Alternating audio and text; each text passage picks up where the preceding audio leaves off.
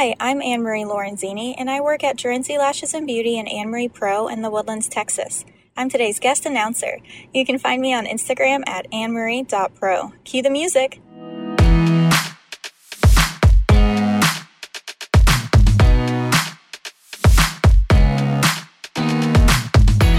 In an industry where most of us spend the majority of our time working alone and in a room, this podcast was created so you can learn, be encouraged, and find a connection with other lash and beauty professionals. This is the Lashcast podcast. And here's your host, Paul Lubers. Coming to you from the City of Roses, this is the broadcast by Lash Professionals and for Lash Professionals. Thank you so much for tuning in. First, I want to say thank you to Anne Marie Lorenzini of Zorenzi Lashes and Beauty for being our guest announcer. You can find her on Instagram at annemarie.pro. Now, today we are fortunate and blessed to have Winn Claybaugh join us on our podcast. Winn is a speaker, author of the book Be Nice or Else, is a fellow podcaster. It's called the Masters Podcast. He originally started it as a subscription service when he would interview people both in and outside the beauty industry, and then he would mail a tape to you in your home. Now it's online as his podcast. Definitely worth checking out. Winn is also the dean, co founder, and co owner of Paul Mitchell School. He is a giant in the beauty industry. One of the many reasons we love Winn is that he really believes in giving back. On his website, it says between 20 or 2004 and 2018, the Paul Mitchell schools have raised over 20 million dollars for multiple charitable organizations. Winn is extremely generous is all about giving back. In fact, so much so, he agreed to come on our podcast, which he didn't have to do. He's a busy guy, but he still agreed to do that, which is really nice of him. And we are excited to announce that he's going to be our closing speaker at the virtual Lash Conference in November. We first saw him at Serious Business a few years ago. He was amazing, and we were just fortunate enough that he said yes to become and be part of our conference too. So I know that you're going to really enjoy that talk. Now let's get into a couple announcements of things we have coming up. If you've been following us on Instagram, you know that we launched the Lash Conference last week. It's going to be on November 15th and 16th, and it's going to be virtual, guys. If you are struggling with your business in any way during this pandemic or with this coming recession, this conference was tailor made just for you. We have business coaches, marketing experts, social media pros, salon owners, and more coming to share what you need to know to get your business moving again, moving into 2021. So this is not just a series of videos that you're going to watch over a couple days. This is actually going to be very much an interactive experience. You're going to get a mobile app that you can download. You can actually watch this on your computer too, but the app's going to be awesome. There's going to be a place where you can upload your information. You'll see all the other attendees. You can actually reach out to them and DM them. You'll see the speakers there. You can reach out to them personally. And there's going to be an interactive area in the virtual, we'll call sponsor room, where you can go and meet and greet and set up meetings and talk to sponsors about products, services, and all that. What's also really cool what we're hoping to get them to do is that they'll be able to add their own additional webinars right from there too. So they'll say, hey, you can come meet us at one o'clock and you can watch us talk about this new product or new service or something that they have going on. So, guys, this is going to be very, very interactive. Plus, we have a Sunday night viewing party or I guess virtual viewing party, we'll call it, where we're going to have you guys submit videos based upon a theme, and then we're going to watch the very best videos and hopefully have a good laugh. It's going to be a great time. So we're looking for many ways to make this fun, interactive. If you buy our top two tickets, you're going to be able to get a T-shirt, you can get the program, you're going to get a lanyard, and all the sorts of cool stuff, guys. So and oh yeah, the swag bag. Well, how could I forget the swag bag? So that all said, this is going to be an amazing conference where there's going to be a lot of fun, a lot of the energy that we had from last year. We're just going to take it and cram it into a phone basically and make it really unique and different. So do not miss this conference. Tickets are currently on sale. You just go to the link in our bio on Instagram and you can buy them there or just go to www.thelashconference.com. Second thing is we have another class coming up webinar, I should say, how to get more new clients than ever in your door. It's on August 24th. It's going to be a two, maybe three hour webinar. It will not be four hours, I promise. So you've been through the last two, been like four hours, four and a half hours.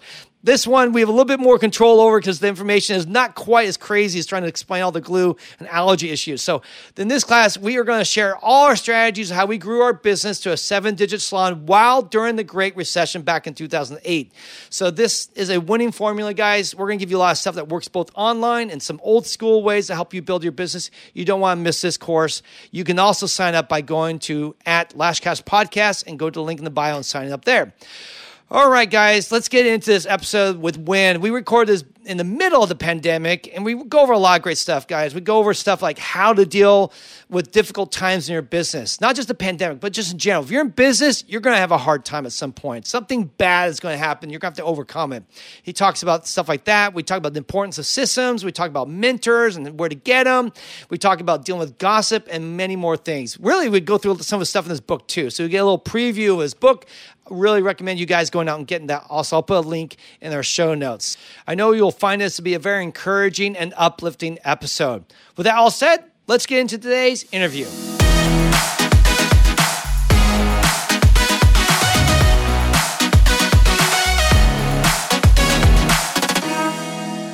Thank you everyone for joining us today. We are super excited. We have Winn Claybaugh with us. He is someone that we first met a few years ago when we were at Serious Business in New Orleans. If you guys don't know anything about that, you've heard us talk about this at least in the past podcast, how it's really, I think, the best business conference you can go to and we got to hear Winn speak there and he was the what for us I one of like the two highlights of that whole weekend. It was a really amazing time and we're excited because Winn actually a book signing afterwards. We got a chance to take a picture and have him sign our book.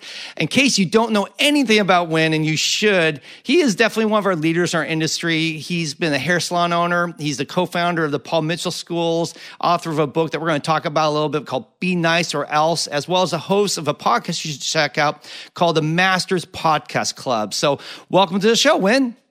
Thank you so much. And now I want to know who was my competition? You said that I was one of two highlights. Now I want to know who I have well, the other gentleman, I think it was the weekend, was um, Joey Coleman. Yeah, Joey Coleman was there that weekend. Yes, who mm-hmm. we. Uh, I was joking. You don't have to respond to that. we, funny enough, uh, people don't know this yet, but when we have our conference, Winn is going to be one of our guests as well as Joey. So we took the, the two people that we loved and really enjoyed the most, and we're bringing them to our conference here in the fall. But but more details about that some other time. Anyhow, thank you so much, Winn, for coming on. We're excited to sit down and chat a little bit about life and your book and some other stuff. And we'll just see where we go with this.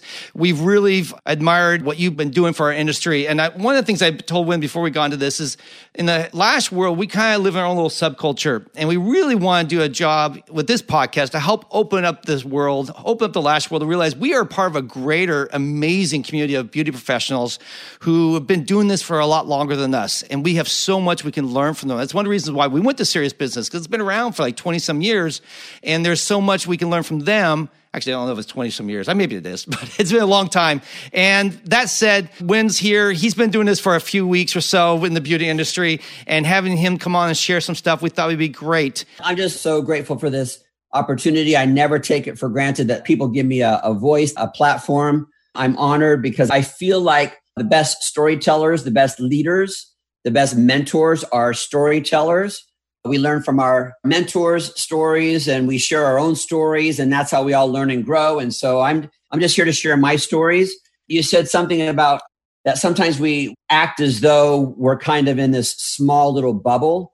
And maybe your industry, the, the, the, segment of your industry in the lash world is feeling like they're in their own little bubble. And the, the good news is that you're not. You're never alone in anything. And it's not like we're just limited to the beauty industry hmm. only. I mean i along with my team members we've studied the disney company. We've studied nordstrom's. We have studied ritz-carlton meaning we can learn from from other industries as well. You have successful restaurants down the street from your salon that absolutely could teach you things not only about customer service and retention and marketing but also how to manage a team of people. And so you know the the resources that we have available to us are, are just endless. And so why anybody would want to live under that rock and think oh nobody knows what i'm going through. Nobody understands how difficult you know you're not in the lash world so you have no idea what i'm going through. And that's mm-hmm. just a really silly place to live. And so uh, this is good news that we can share this information. And again if i can be a part of that that journey for people i'm i'm very honored and i'm very thrilled. And by the way you're not paying me to do this. So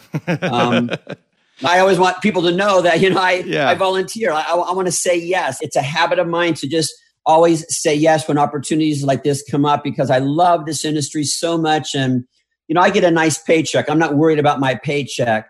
Uh, so when I have opportunities like this to turn around and give back and be a contributor, you better believe I'm going to say yes to that. So thank you again so much for this opportunity. Yeah, I think one of the things you said that's really important, and that we've said this too in our podcast, because we did this when we ran our business. We looked at other industries all the time outside of even beauty. In fact, one of the things we did is the restaurant that's literally two doors down from us. We noticed that when they basically were um, serving you, or if you were walking down, like they're taking you to your table, the waiters would stand aside and pull back and kind of like make wave, a gesture, like put their hands close to the chest as a almost like you go first. Yeah. It was a very and they would oh, say oh, wow. something. Enjoy your service. Enjoy your service. Enjoy your meal. Enjoy your meal. So we stole that. We, yeah. we loved how we felt when people would just like make room for us as we walked to the restroom. So we said, let's do that in the salon. Yeah, I mean, as a former right. waiter, I know the stress a waiter feels when their table and things are going crazy and you're feeling rushed. You have to go around, but they stopped in their tracks pulled back and let you walk by without trying to push around you, which I thought was a wonderful experience and something that we took into our salon. It so. almost becomes a choreographed ballet when you yeah. actually watch your team abide by your guidelines. It's amazing. It's almost like this little dance where people yeah. are walking in and out and yeah. and they're just making way for them. You better believe it's that it's that way. We like to tell people that we learned from Nordstrom's that the restroom needs to be a religious experience for people. Is that something that they say? Well, oh yeah, and, and sometimes in the salon, that the restroom is ignored by the entire team for days on end. Right, the, the the restroom in the salon is the ugliest part of the entire salon.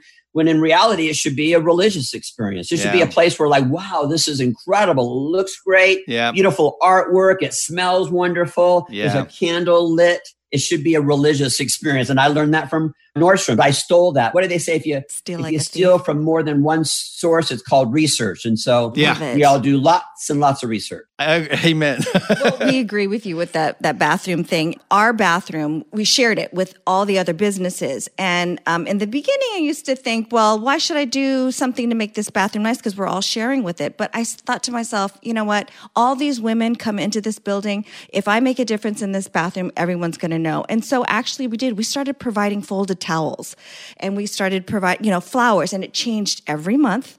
Goodies like, you know, little uh, makeup, hairspray, stuff like that. People began to say, oh my gosh, we got a lot of interest from that. And just people saying, thank you. And goodwill from the building. I mean, everyone in the building loved us all of a sudden because we were making their experience in the bathroom of where you have a, a loan or mortgage company and all of a sudden their bathroom experience has been improved. So it was actually kind of cool. So I say this to gals who are listening. If you think that you can't can't do anything because you share a bathroom with somebody else, you absolutely can. And the truth is, I remember seeing our clients go in the bathroom to look at themselves. I mean, they're in there to examine everything and make sure their lashes look great. And if it smells, if it's a horrible Nasty, place, you know? it's like going to the sewer to examine your lashes. That's not going to be a great experience. that's not a good experience.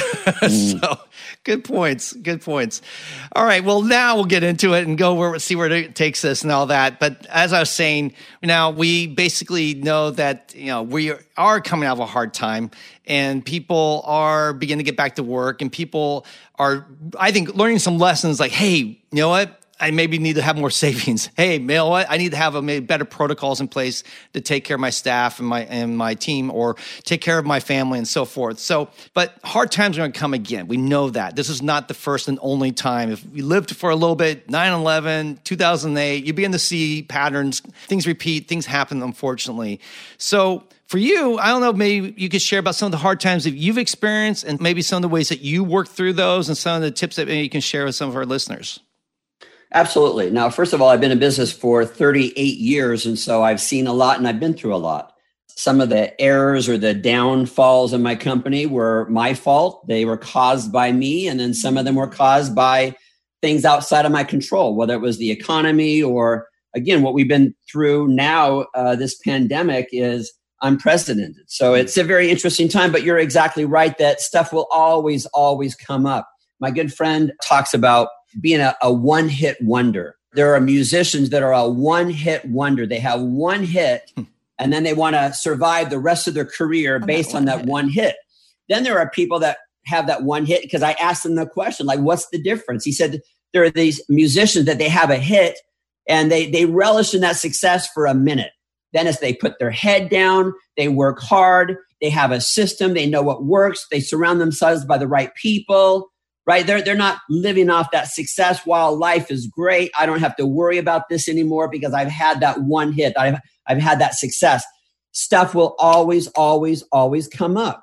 Maybe not like this pandemic, but who knows? Hmm. So, and by the way, as I share any information here today, I just kind of want to preface this that to the listener, it really does not matter what your title is, what your role is meaning i don't want people to say well i'm not an owner i'm not hmm. i'm not the boss i'm not the manager and therefore i don't need to listen to this information see first of all the reason why it does not matter what your role is what your title is because that the customer does not care how people are being compensated meaning the customer does not care oh well this is a commission stylist mm. or this is a salaried lash right. expert. You know, give me the mm-hmm. terminology here. So I'm lash stylist is fine. Lash artist. Lash stylist. Yeah. Okay. You know, this is a salary lash stylist, and so my expectations can be higher you know, than if they were a, a booth renter. Mm-hmm. Again, the, the customer does not care how people are compensated. It's not like their expectations are diminished because it's a booth renter and therefore is not part of a bigger team, mm. right? They don't care what your title is, what your position is. They expect what they expect. So you can't say, well, I'm not the boss and therefore, sorry, you can't be happy here. Mm. And even if you are a salaried or commission employee, working for somebody else, meaning you work under somebody else's brand, under somebody else's umbrella. Always want to have the attitude that you are in business for yourself. You have one employee, you. Hmm. So, yes, you are hired, you are paid to build the brand under the umbrella of another person, uh, under another company, but you also want to protect your own brand. You will mm-hmm. always have your own brand. My name is Winn Claybaugh, but Winn Claybaugh is also my brand. Even though I work under the Paul Mitchell umbrella or, or under some other umbrella, I still have my own reputation, my own image, my own brand, and I have to protect that and build that brand. So the messages that I have to share are for everybody. So when it comes to what we're going through right now or, or coming out of this pandemic, I'm not sure when people are listening to this but stuff will always come up. And here's how we need to approach this is that everything happens for a reason. You know, we all believe that everything happens for a reason. We do. Mm-hmm. mm-hmm. And the reason is always for our good. Mm-hmm. The reason is always to make us stronger. You see, I don't believe that God or the universe is trying to screw us up right now, is trying to trip us up. The reason is always for our good, meaning things don't happen to you things happen for you. Mm. And so, if we're talking just about this pandemic, are you going to come out of quarantine stronger and better than when you went in? Or have you somehow diminished your commitment to this industry? You've diminished your commitment and your passion for your career simply because we just had this bump in the road called a pandemic. So, we need to find out what is the reason. What lesson am I supposed to be learning through this? Because I know that there's a lesson. Mm-hmm. And all experiences come with a lesson. And I want to learn the lesson this time. I don't want to have to go through this again and again and again mm. and come out weaker because of the experience. I want to come out stronger. We have a choice as to whether or not we're going to learn the lesson. I love that because I think a lot of times people that takes away the victim mentality, right? When you now are taking this chance to say, what can I learn or how this happens for me? I think it's so easy to get in that mindset. It happens to me or I'm a, I have no choice or anything like that. And instead of, it's just again, like anything in life, mindset, just a little switch flips the other direction. And all of a sudden, this can become an amazing starting point. I think 2008 showed for a lot of people that that was at first horrible, but so many new businesses and ideas came out of that. And then it seemed like actually people really prospered because of the hardship, because of the difficulty, and people were able to grow and find new ways, where it's a new business idea, a new way of doing their salon, maybe. I know for us, when we had our walkout, our big lesson was that we weren't good leaders. we we lost people because they lost hope in us. They thought we weren't worth following, and it made us go back to the table and completely rethink about how we ran our salon. And thank God because we really grew over the next six years and changed everything we did. And I wouldn't say we were ever amazing leaders, but I knew that at least we focused on that and learned and grow and became better leaders because of that. Like with this pandemic, how I look at it, it's like a forest fire you know, a forest fire that just destroys everything. But what's left after the forest fire? New soil, mm-hmm. more fertile soil. And now new things can grow, new ideas can grow. We can become stronger and better.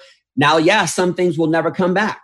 Mm-hmm. You know, some things are destroyed forever, but what can come back is something stronger and better than what we had before. Yeah. I say I love that. And and it all changes with the mindset.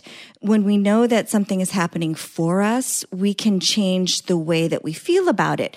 Sometimes we could be disappointed that the answer is no, but if we're looking at it as if there is a silver lining in this, there's a benefit in it you know, just like you were saying, the forest fires, there are some specific pines that need that forest fire that comes along because. Well, they won't grow. They won't, you know. It melts the resin in the pine cone, which exposes the seeds. So it's like mm. out of. Yeah, yeah, So out of this fierce, intense fire, new life can can grow. And it's the same thing for all of us.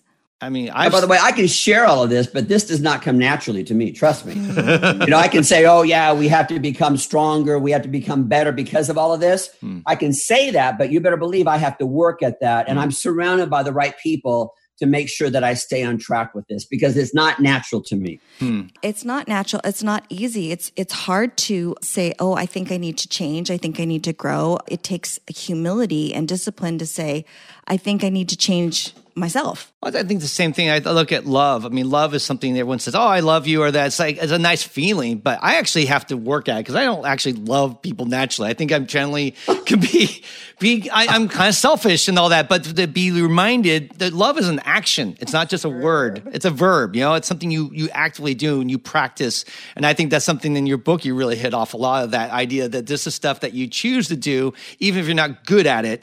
And and, you, and one thing I may jump in ahead a little bit, but I remember you talking about mentors. That was really something that I found really impactful about your book was finding mentors. And you just mentioned you were surrounding yourself with people who help you to get where you're trying to be or to be the person you want to be. Who are some people right now you'd say that help keep you on track or help you make sure that you're not straying from the path, I guess, so to speak? First of all, the, the whole idea about mentors, I've always had that good habit of surrounding myself with people who I feel are smarter than I am, have more experience, and I have zero issue with that. I'm, I'm humble enough to know that I need a lot of help, thankfully, because when I entered the beauty industry, and now I'm not a hairdresser, I've never been a hairdresser.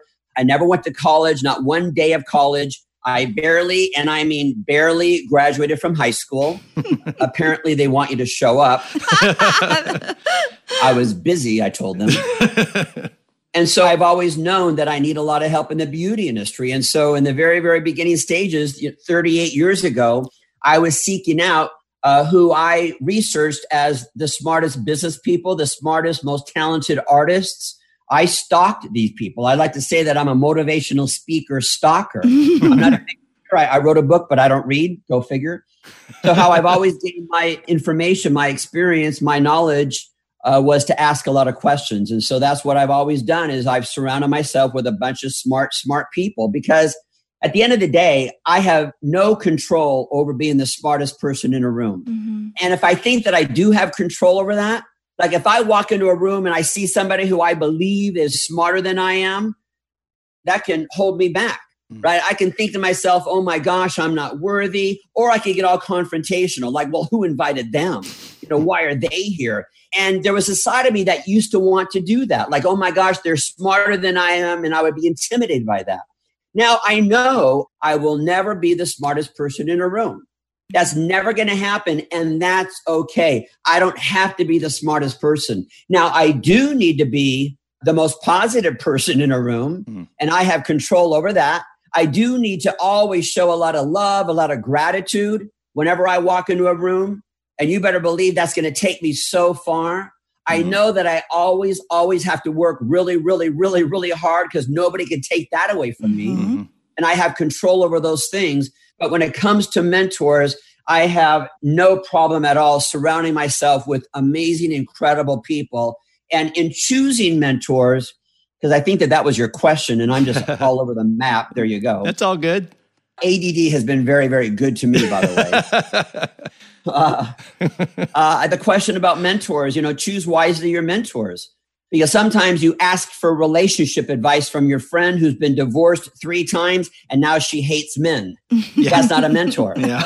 you should not be asking advice. Meaning a mentor, so listen up, a mentor is someone who has success in the area where you want success. Mm. Mm-hmm. And more than that, they've had to overcome things to get there.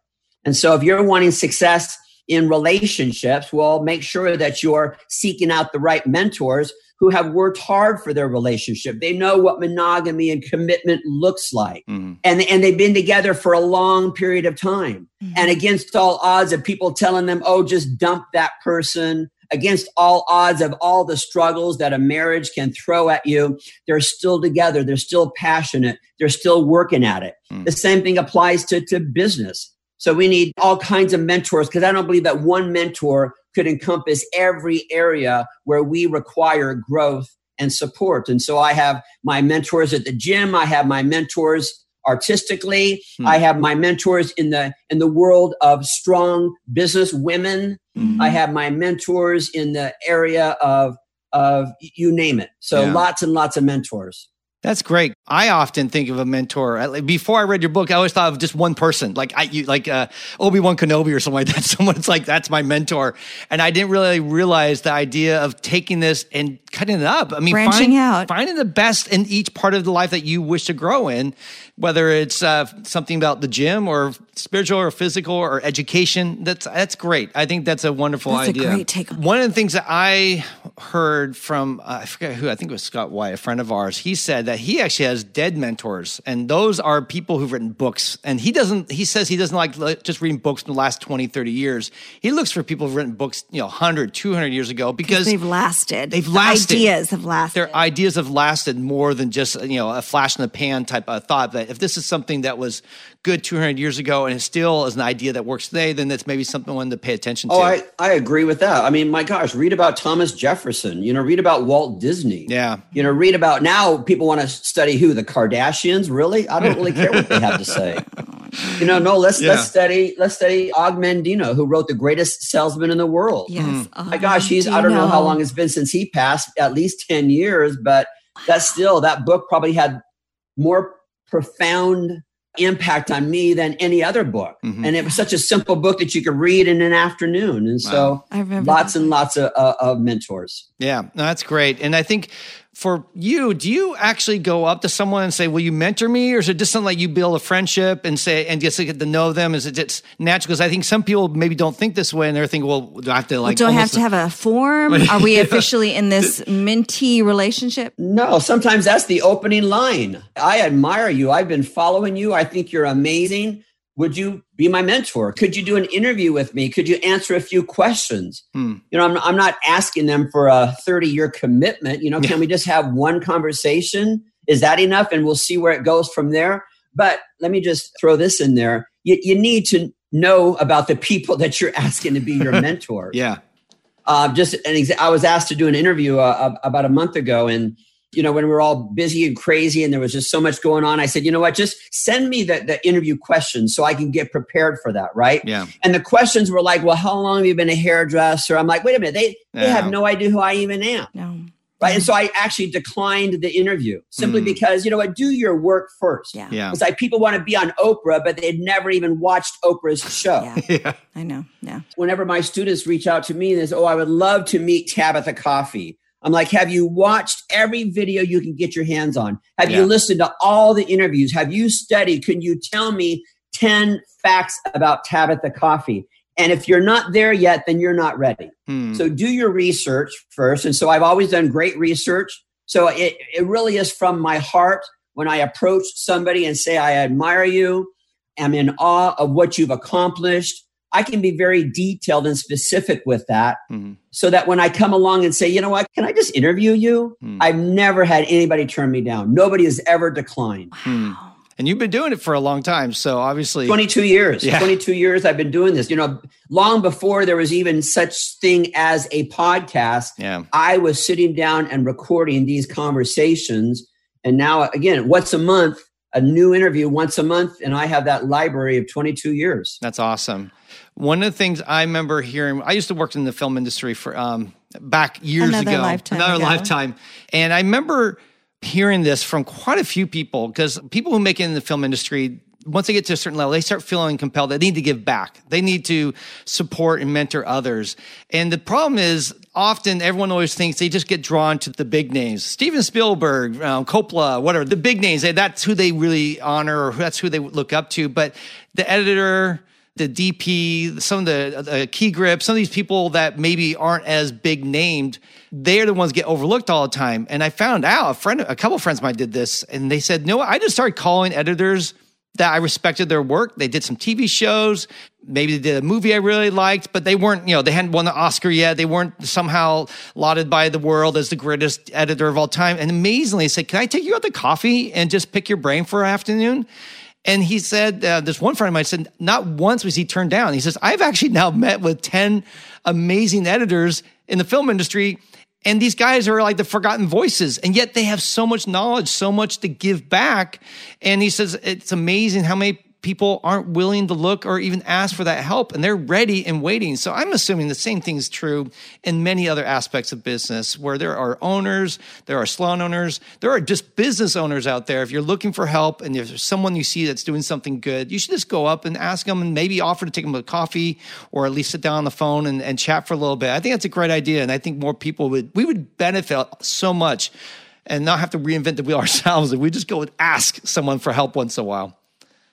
I think the message that we were delivering, sharing earlier about how that one person does not have to encompass uh, every area where you're looking for input and advice. Mm-hmm. Because I think what can happen is that we shoot the messenger. We discredit their message. It's like, well, you know, they're a successful hairdresser, but their marriage fell apart. So I don't really care what they have to say. They don't, no, you're not asking them for marriage advice. You're asking them for advice in this area. Yeah. And so that's why you need lots and lots of mentors. But you're exactly right. The Coppolas get asked all the time. And so their answer is going to be what? No, No.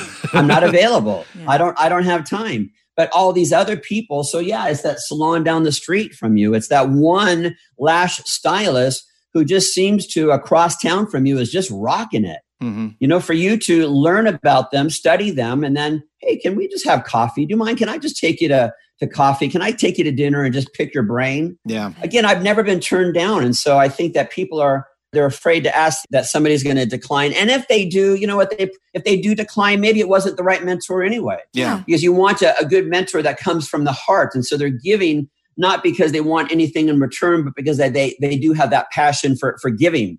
And by the way, your mentors do not have to have years and years of experience. They don't have Mm. to have made a million dollars before they're now qualified to be your mentor or for you to be a mentor. Because if you have one day, I tell my students all the time, if you've been in school for this entire week, you now can be a mentor to that brand new who's student who's starting next week Hmm. because you have one week of experience that they don't have yet. Mm. So, what could you teach them? What could you mentor them? How could you help them through some of the pitfalls that you fell into during your first week? Was it scary? You couldn't find where the bathroom was. You know what? You you couldn't figure out how to open your locker. Was it you didn't understand how the test worked? What Hmm. you didn't have any friends? Meaning, I could mentor you. I have one week of experience, and I can mentor you so that your first week is much smoother than mine was.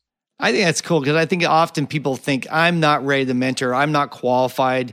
I've not been doing this long enough. And I, I think that's great. You just take from what you've known now and you pass it on to those that are walking behind you. And that it doesn't, it, one week, even one week of experience is more than someone has no experience. So, And remember, we're storytellers. Hmm. We all have a story to tell. Everybody has a story to tell. And I think that that's how people learn. Yeah. You know, we could dictate and quote principles and doctrine. And, you know, I do that a little bit, but, but if I'm going to quote a principle, I'm then going to back it up with a story, a personal hmm. story about how I tried to implement that idea, that principle, and I fell flat on my face. And then I, I went through this experience and I learned from a mentor, and that cost me a lot of money or that cost me a lot of pain. But then I got back up on my feet, and, and now here's the principle again.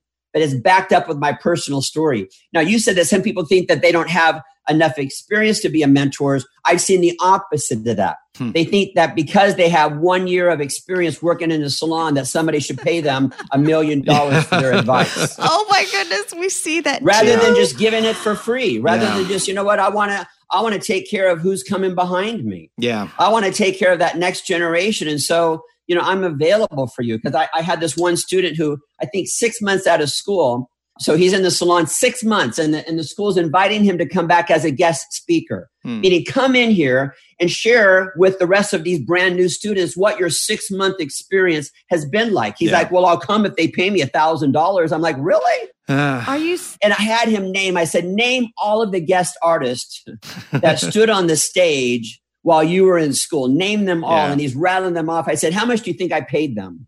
Not a dime. Yeah.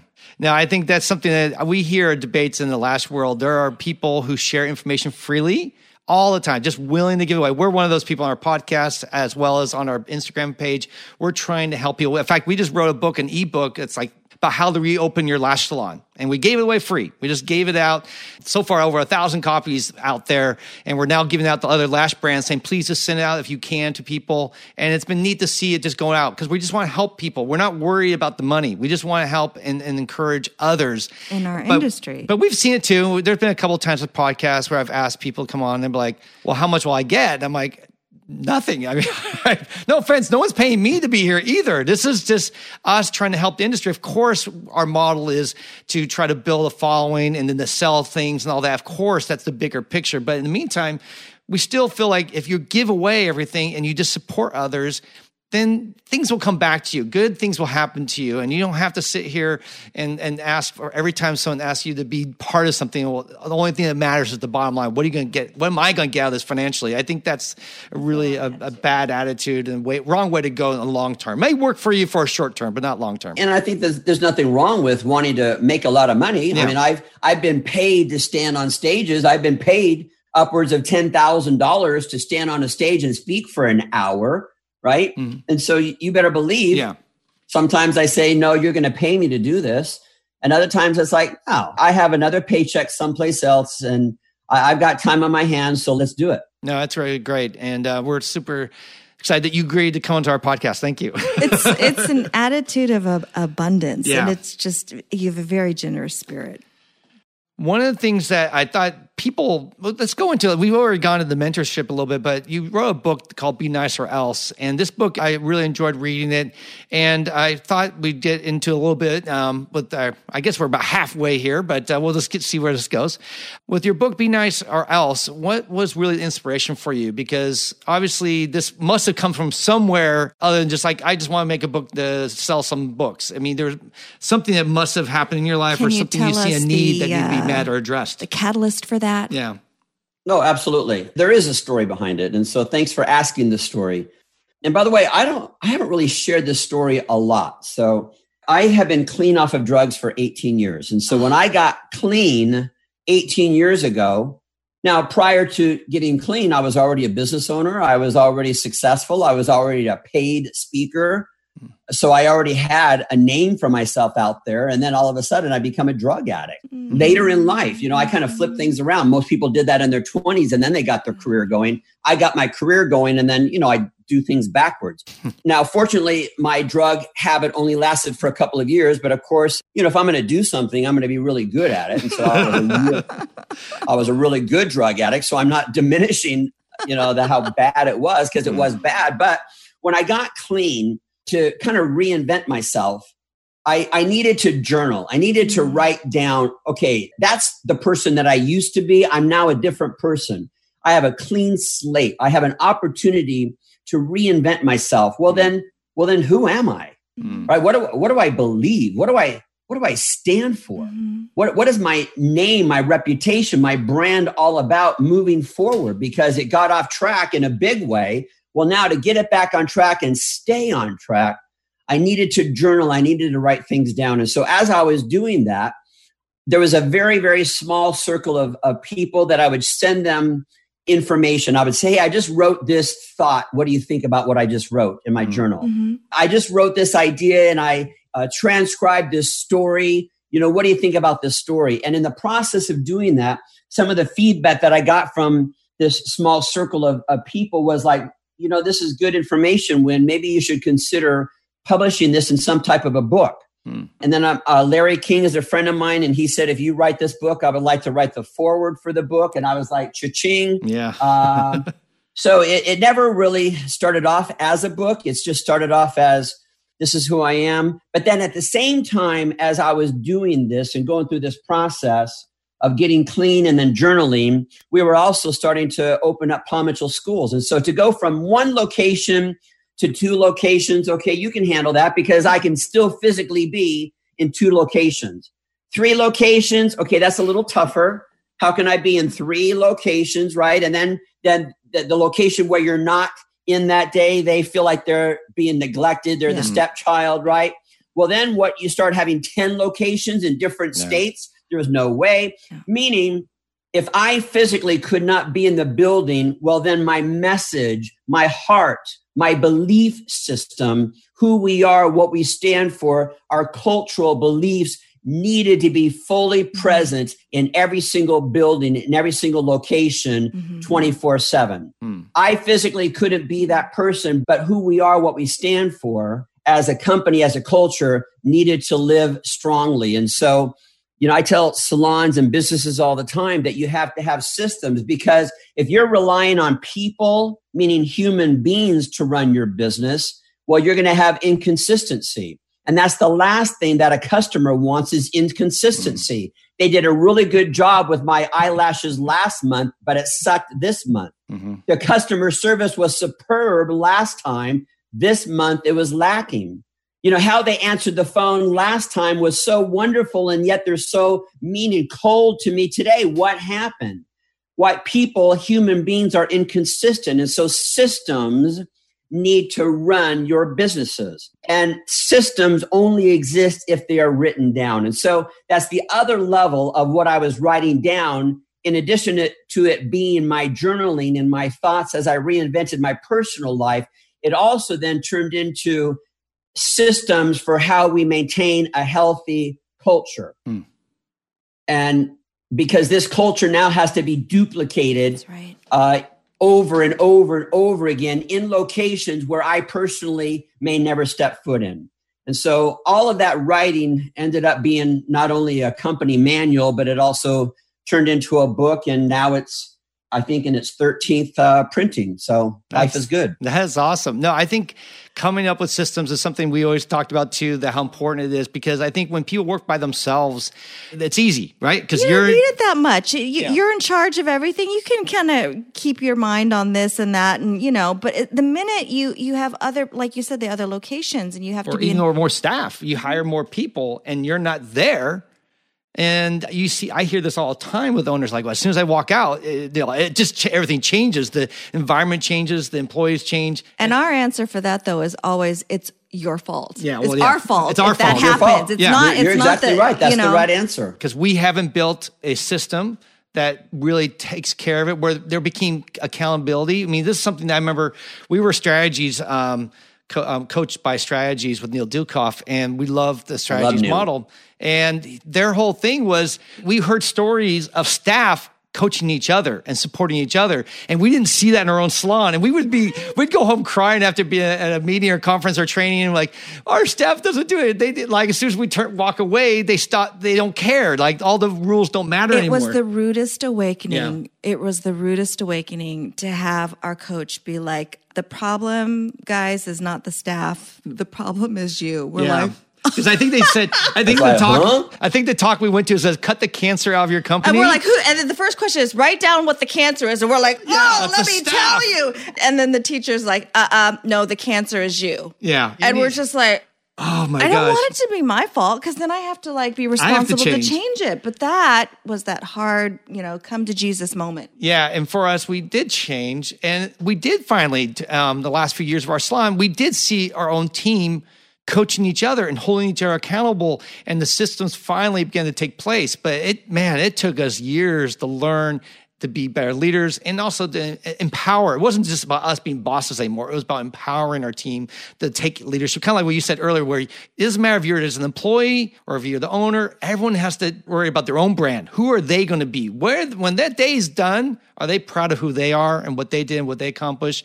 Or are they just, you know, trying to cut every corner in a sense, really do the least amount of work possible, which I think at the end it's hard to be proud of that. You know, a lot of people they live by that attitude of, well, if you want something done right, you have to do it yourself. And to me, that's the stupidest belief system. Yeah.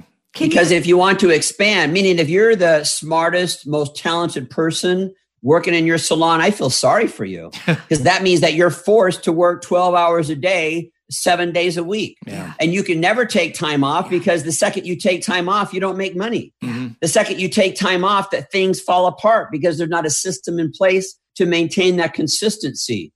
So, yeah. you know, we want to empower each other. And the only way that you can do that, again, is back to the foundation, the foundation of systems. Systems are written down. How we answer the phone is written down mm. so that all of us answer the phone the exact same way. How we handle a complaining guest is written down mm-hmm. because one person might want to blame the customer. It's your fault that you're not happy.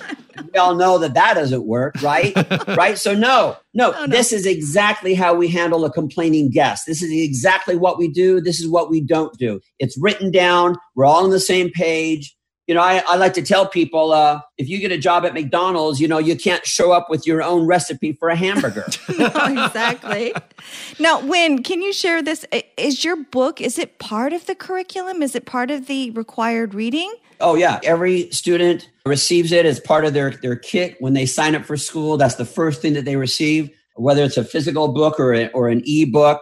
Um, and it's and it's part of, of reading. And you know some of them are like you know i got my book and i was like you know this is not what i signed up for. I learned i signed up to learn how to cut hair. Why are they forcing me to read this stupid book? And you know so yeah i get that. And the others are like oh my gosh this is exactly what i was looking for without realizing that i was looking for something. Because i believe that people have three basic human needs. People need to feel safe. Mm-hmm. you could have the best cutting curriculum. You could have the best technical curriculum on how to do the most beautiful lashes on the planet. But if people do not feel safe in your environment, and I'm talking about customers, all team members, if people do not feel safe, people are not going to stick around. Customers won't stick around. Team members will not stick around. So people need to feel safe. People need to feel that they belong. Mm-hmm. And people need to feel that they have a purpose. Mm. And none of those have anything to do with, oh, you need to sell more product around here. Right. None of those have anything to do with you're the most talented person and therefore you don't have to provide basic human needs for the other team members that work here as well. Can you talk a little bit about that need to belong? How do you address that? How do you meet those needs? How do you, okay. as a system? It's a very important need because 60% of people say, No one has my back. Mm-hmm. And by the way, half of them are married. oh, wow. Mm. So we we see that as kind of a sad thing, and it is kind of sad. But what a wonderful opportunity we have if we can create a culture, we create a business where people feel finally that like they belong. Some people feel like like they don't even belong at home. I mm. love telling the story of a, a team member after being in the salon business for a couple of years. This woman pulled me aside and she had worked there for those first two years. She pulled me aside privately and she said, Winn, I want you to know that for the last 20 years, I have been in a very abusive marriage. But because of working here for the last two years, I now have the courage to divorce this man. Mm. And I was like, huh? She's like, Winn? I've been in this horrible marriage for 20 years. But for the last two years, when I come to work every single day, I feel loved. Mm. I feel like I'm making a difference. I feel like I matter. I feel safe. And because of that, I now have the courage to divorce this man. Mm. That was a huge wake up call for me mm. because up until that point, I thought that my only role, my only responsibility as a business leader, as a business owner, was to create a place where people come to earn a paycheck. Right. What she taught me was the responsibility that I have. And I believe that every team member has this same responsibility to create that safe, loving environment for people. So, to answer that question, how do we do that? Where people feel like they have that sense of belonging, communication is key. I like to tell people that whenever there's a problem in your salon, that problem came up because relationships break down. Mm-hmm. And I believe that relationships break down because there's a lack of communication mm. and of story. Yeah. It's not like our relationship broke down because I decided to become a jerk one day. Yeah. No, that's not what happened. What happened was we're not communicating. And when we don't communicate, things are going to break down. I mean, how successful would your marriage be if the two of you got together to communicate just mm, once a month? Yeah. I think we tried at some point. It didn't work very well. that doesn't work. Doesn't work. No, doesn't work. Well, my gosh, sometimes we spend more time with those people at work than we do with our own spouse, our own partner. Mm. And so communication is just so, so important. And so it has to be built within the systems that we communicate. This is how we communicate. Mm-hmm. We have very specific guidelines. First of all, it's scheduled. I can tell you exactly where every team member, when every future professional is going to have a meeting. They're going to have a gathering in every single location. I can tell you exactly when that is going to happen. Yeah. I could also tell you exactly how long it's going to last. I can tell you what they're going to talk about, what they're going to discuss, what they are not going to discuss. Hmm. I can tell you the words that they will use, the words that they will not use. Hmm. Because just like the Ritz Carlton and other companies, we are scripted. Mm-hmm. We have the proper language in place. So we make sure that communication is happening. I love it because that's really what we did with our salon. We found out, I mean, obviously, if you know about strategies, they're big on huddles, which I found out that Nordstrom's and, and Ritz Carlton and other companies do. So every day we would meet and we would talk. I don't think we went as far as you said, which I think looking back, we probably oh. should have. It's about scripting things even this more. This is wisdom because yeah. he's equipped the team with systems yeah. so that they can check that criteria, they can check in. It also kind of alleviates some of the thinking from leadership. I mean, mean, he's, you know. But you also know you're safe because you're working within the guidelines of what you were told to versus guessing and hoping you're on target or on message. Yeah. And you might be or may, may not be. And then all of a sudden you're creating a little bit more drama in the company because you're no longer really within the, what I'd say is what the company's trying to accomplish. Well, there's, there's guidelines to avoid the drama because, yeah. first of all, a lot of people, it's either joy or pain that motivate people. Mm-hmm. So what I'm right now saying, oh, you have to have uh, staff meetings, you have to have team huddles. A lot of people listening to this are like, ooh, I know. Team huddles are painful. Mm. See, people will avoid pain. I don't care how much you threaten people to come to a team huddle. If team huddles are painful experiences, people aren't going to show up. And by the way, why should they? Mm-hmm. People avoid pain. Mm. And so, team huddles, we have to say, okay, like they have a 20 minute meeting, a huddle every single morning in all of my locations. It lasts for 20 minutes. And everybody knows that because people come into a team huddle and it can last on, you know, an hour, two hours. Mm-hmm. And people say, well, that was just two hours of wasted time. No, if there were 20 people in that room, that was 40 hours of yeah. wasted time. Yeah unproductive time. And what did it turn into? A bitch session. Oh. Mm-hmm. It's your fault, blame, excuses, pointing the finger. See, that can't happen. Mm-hmm. So in my book, I share very specific, it's called gathering guidelines. Mm. I think there are 10 gathering guidelines that people follow. If this 20 minutes is to be successful, and why do we need it to be successful? Because people have that basic human need of belonging to something that's bigger than themselves. To maintain that, we have to communicate. We need strong relationships to make sure that our time is productive, we follow these 10 guidelines. Yeah, I think one of the things that we, um, and Neil Ducoff would joke about this, you have your quarterly meetings or your quarterly reviews once a year. And uh, the idea is that salons, when you have staff, don't meet with their team. They don't make it a priority. They don't really communicate to their team they care. And I remember this happened. This is a lesson I learned there was a season where we did reviews four times a year. We did a sit down, 10 minute sit down once a month, and then we did huddles every day. So we were really big on communication. We re- originally thought all you needed to do was put, post a memo oh, that in was the it. break room. The memo on the fridge. Yeah. And then and let everyone sign it saying that they read the memo. And I found out, wow, no one reads the memo. They just sign it move on. Because we weren't showing that we cared. We That's weren't trying to leadership. That's not leadership. Know. But the real big painful lesson for me is that we got we're in this season. I forget what it was, and I had scheduled these reviews, and I decided to delay them. I decided to put them off. Say, no, we'll do it next month. I did not realize what kind of distrust and heartbreak that actually created on our team because they, I always thought reviews because they were common, like, oh, it's no big deal. It's just one review. But then someone quietly came aside says, you know what? You've canceled everyone's reviews this month. And I got to We've been working on it. people were ready to sit down with you and have a conversation about important Yeah. things. And you basically just told them, you're not important.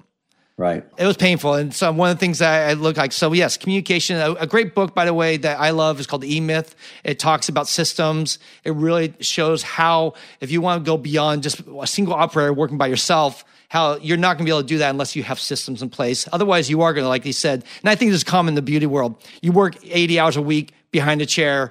You have no time off. The only money you make is what you make while you're working. And that's because you don't have any systems and it's kind of like crazy. So there's a, a good book to check into. One more thing I thought we'd get into because I realized I just looked at the time. Time is flying and this is good. But I wanted to ask this is something for us that hit us really hard because we actually, when we heard your talk, and I loved how you just really built a positive environment in your company. And one of the things that we had always heard is, you know, gossip is one of the biggest killers of culture, if not the biggest killer of culture, I think. And salons are notorious for having a lot of gossip and people in the back break room talking about all sorts of things. So we went back and we really tried to enforce a new idea like, guys, gossiping is now a fireable offense. And I realized looking back, we really didn't empower them. We just said, don't do this anymore. But we didn't give them something else to do other than that. We just said, hey, if you got a problem, go talk to the person who can solve that problem, which I thought was pretty good advice. But I really liked what you came up with was the concept of having a bitch buddy. I love the bitch buddy. Oh, the bitch buddy. And I felt like that was like a, a wonderful idea. So I just thought maybe you could share a little bit about that, where that came from, and how that relates to what I just mentioned about gossiping and all that. Yeah, absolutely. You know, first of all, you know, we get, we can tell people in the industry, lash stylists, hairdressers, barbers, to don't do something, and we all know they're they're rebels. They're uh, rule breakers, Mhm. Yeah. uh, which also is one of the reasons why their clients love them so much because they're you know they're they're so entertaining, right? Yeah. So so that's just kind of part of their personality, you know. And so, um, but you're right. You have to replace it. You have to give them the reasons why. hmm So again, back to the three basic human needs. People need to feel safe. People need to feel that they belong and people need to feel that they have a purpose. So if, if there is gossip, if gossip is prominent in your salon, if that's part of the culture that you work in every single day, do people feel safe? Hmm. No. And if people do not feel safe, do we bring out the best in them? No. Mm. No, we don't. You know, I tell that joke. Um, a salon owner is given a tour of her salon, and the person asks, uh, "So, how many people work here?" And the salon owner responded with, "Oh, about half. About half work here." and the reason why that can't happen is because people don't feel safe. Mm. People don't feel engaged. Maybe they feel engaged with their time, meaning they show up for one thing and one thing only, and that is to receive a paycheck. But they don't feel engaged and connected with their creativity, with their passion, with their heart, with their soul. And why? They don't feel safe. And why don't they feel safe? Well, because there's gossip here. Hmm. I tell people, or I ask them the question, can gossip destroy someone? And of course, the answer is, well, yes, it can destroy someone. Okay, well, then that's kind of violent in a way. Mhm. Gossip is verbal violence, and you're participating in that. It's a conversation that I can have with them. Yeah. You're participating in that. Why would you want to do that to your team members, let alone what you're doing to yourself and your own happiness and your own self esteem and your own confidence? Today is the day you can choose to move away from this. Choose differently. Yeah, yesterday I used to love gossip, but today I changed my mind because I know even if it's frivolous gossip, and I don't really think that it's causing harm or if, if just a little bit of frivolous gossip, if that can make one team member feel as though they are not safe, oh my gosh, what did I just do to them? Mm. What did I just do to that person? So when you have those kinds of conversations and you help people see it from a different point of view, and it's a conversation, it's not, you know, you gossip whoremonger you. It's not an attack. It's not, Mm. you know, it's it's it's a conversation. It's not just a discipline. It's a conversation. Let's have a conversation. What do we want to create for each other here? What kind of an environment do we want to create? Do we want this to be like a Jerry Springer show every day? Do we want this to be like high school where they're more important than other people, that the spotlight maybe is on the wrong people or too much on one type of a person and others feel left out? Is that what we want? Or do we want something different? And if we want something different, you guys help me create that. What does it look like? And by the way, this is not just a conversation between the boss and employees this would be a conversation of a bunch of a bunch of booth renters. We're all occupying the same space in this building. If there's gossip in your space, in your little lease booth, is that going to impact my clientele? Absolutely, it will, mm-hmm. because that comes with energy and people feel energy. They pick up on that gossip energy. We don't want that to happen. So, what could we, as fellow booth renters here, what could we all create together so that when a customer walks in this building, first of all, again, they don't care how we're being compensated. mm They don't say, well, I'm sorry, but we're all booth renters. And so, you know, it doesn't really matter that I'm professional and they're not. No, it, it matters. so, what can we all create together here?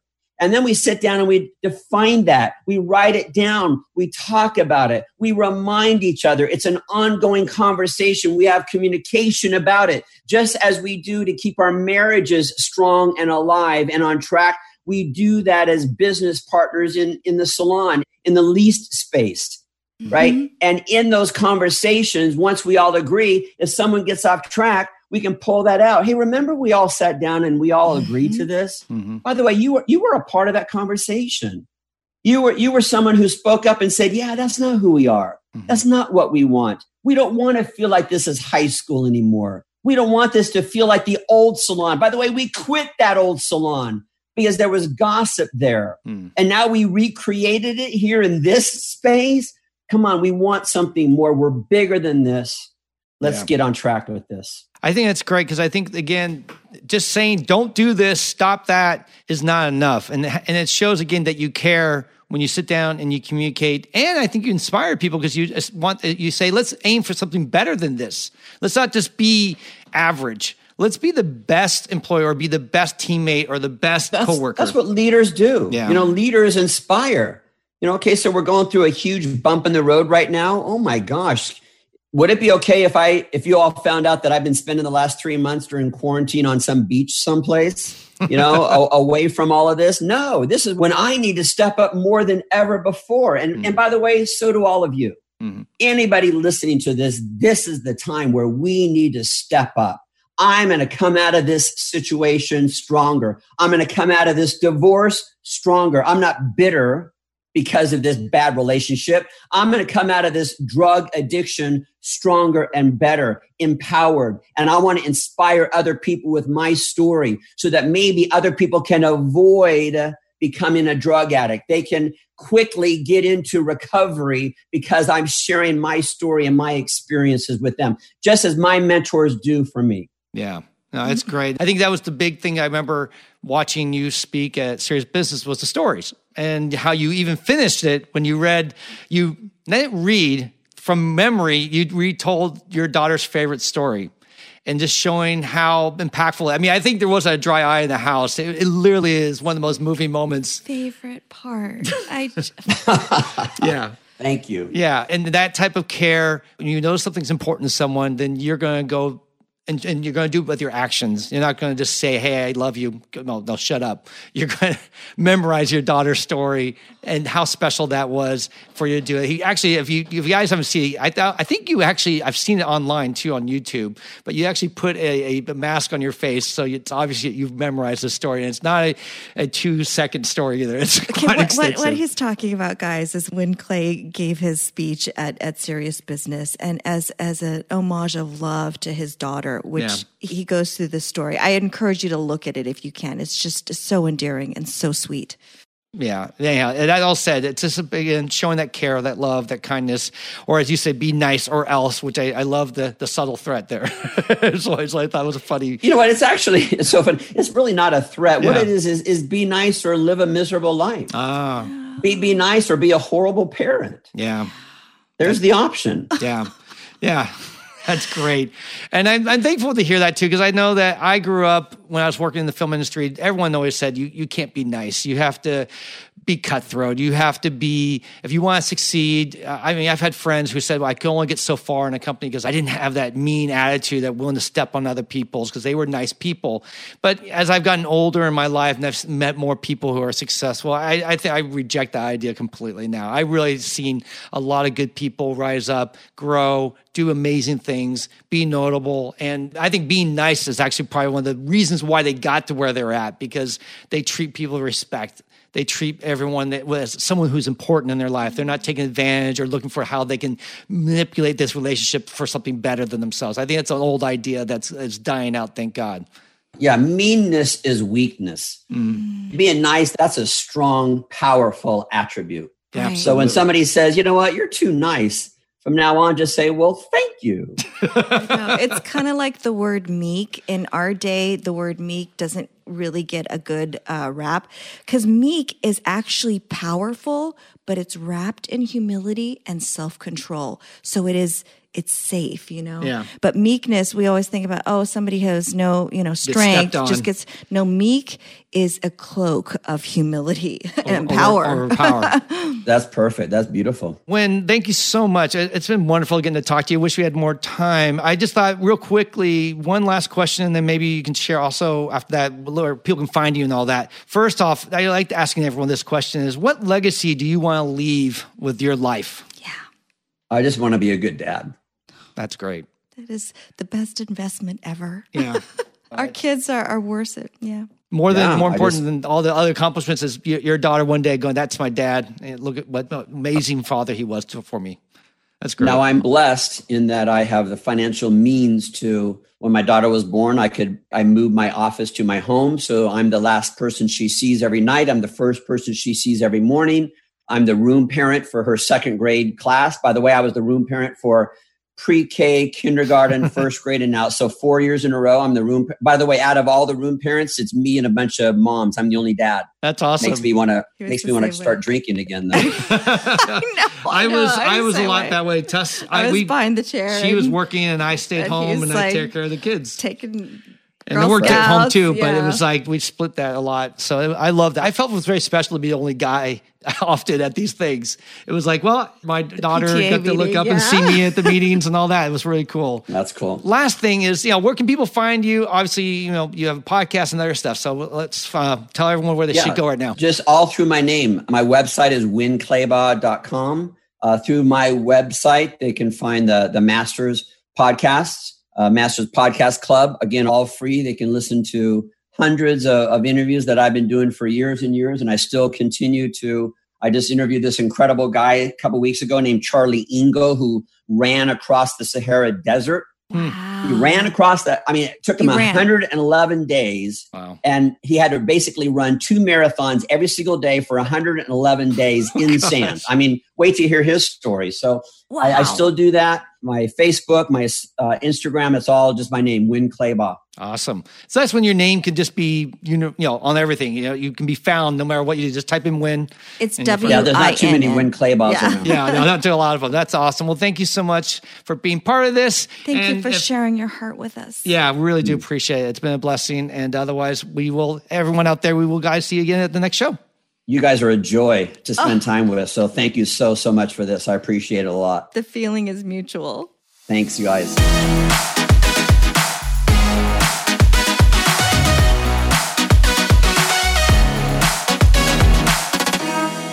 Wraps up this show. Thank you so much for tuning in. I want to ask you to please follow us on Instagram at Lashcast Podcast and at the Lash Conference. And remember to subscribe, share, and review. And by the way, I want to let you guys know that the top two tier tickets for the conference are limited in their scope and time that we can sell. We can't sell them forever, and we don't have an unlimited amount of tickets because we're sending out swag bags, we got t-shirts, all these goodies. So if you want to get one of those tickets, I really advise you to go right now to thelashconference.com or go to our Instagram page and click on the link in the bio and get your tickets today. On behalf of my lash lover, Tusney, as well as our special guest, Winn, I want to thank you for taking some time to listen. Keep on lashing, and remember, you have a friend in the lash industry.